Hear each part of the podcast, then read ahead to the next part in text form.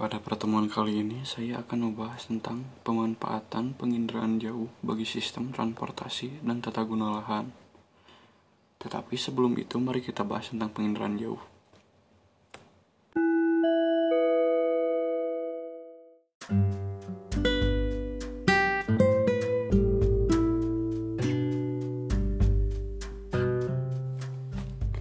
Menurut Kuiper dan Lely, penginderaan jauh atau remote sensing adalah ilmu dan seni untuk memperoleh informasi tentang suatu objek, daerah, atau fenomena dengan jalan analisis data yang diperoleh melalui alat perekam sensor yang menggunakan gelombang elektromagnetik sebagai media perantaranya tanpa menyentuh objek tersebut. Setelah membahas pengertian PJ selanjutnya, kita akan membahas komponen penginderaan jauh. Yang pertama ada sumber tenaga. Sumber tenaga dibagi menjadi dua, yaitu tenaga aktif dan tenaga pasif.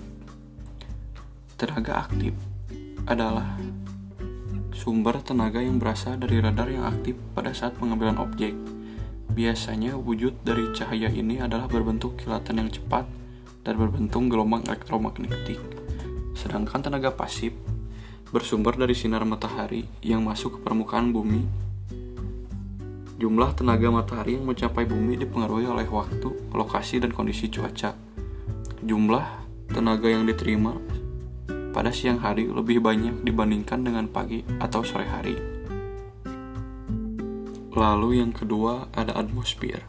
Energi yang masuk permukaan bumi tidak seluruhnya sampai tapi hanya sebagian kecil yang masuk ke permukaan bumi. Energi tersebut dihambat oleh atmosfer melalui serapan yang dipantulkan dan diteruskan.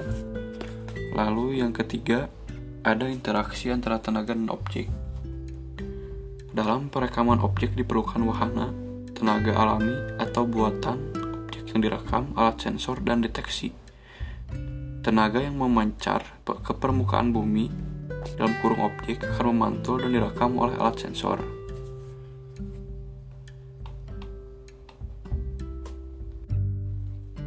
Lalu yang keempat ada wahana dan sensor. Wahana adalah kendaraan berfungsi untuk meletakkan sensor saat dilakukan proses perekaman. Dan sensor. Sensor ini dibagi dua. Ada sensor fotografik dan sensor non-fotografik. Lalu yang kelima, perolehan data. Perolehan data dibagi menjadi dua, perolehan data manual dan perolehan data digital. Data manual didapat melalui kegiatan interpretasi sedangkan data digital diperoleh melalui penggunaan software khusus. Lalu yang keenam, penggunaan data. Lalu setelah membahas tentang komponen penginderaan jauh, selanjutnya ada unsur-unsur interpretasi citra. Yang pertama ada rona, yang kedua warna, yang ketiga bentuk, yang keempat ukuran, yang kelima tekstur, yang keenam pola, yang ketujuh bayangan, yang kedelapan situs, dan sembilan asosiasi. Lalu selanjutnya ada penginderaan jauh untuk pengembangan sistem transportasi. Yang pertama transportasi darat untuk menentukan lokasi terminal, menentukan jalur alternatif, pembangunan jembatan, pemantauan kondisi jalan, dan penentuan jalur evakuasi. Lalu ada transportasi laut, penentuan jalur pelayaran, pemantauan cuaca, dan pemantauan ombak.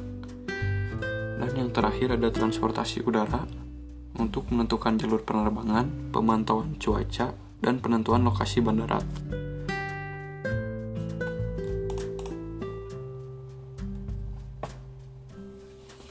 Lalu selanjutnya ada manfaat pengendalian jauh dalam bidang transportasi untuk mengetahui jumlah dan persebaran produk di suatu wilayah, mengetahui luas dan persebaran lahan, serta kemungkinan pola drainase, untuk mengetahui pola persebaran pemukiman penduduk, untuk pendataan dan pengembangan jaringan transportasi berkelanjutan, untuk pendataan dan pengembangan pusat-pusat pertumbuhan dan pembangunan wilayah strategis, Dan yang terakhir mempermudah untuk pengklasifikasian jenis lahan yang sesuai untuk pengembangan transportasi.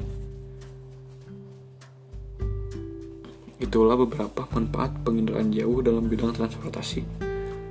Lalu selanjutnya ada pemanfaatan penginderaan jauh untuk tata guna lahan. Yang pertama, manfaat penginderaan jauh dalam bidang tata guna lahan adalah pemetaan penggunaan lahan, lalu penentuan arahan lahan, menentukan arah pengembangan suatu wilayah, menentukan lokasi pembangunan, menentukan model pengembangan suatu wilayah, dan yang terakhir menentukan titik-titik wilayah untuk perencanaan kawasan ruang.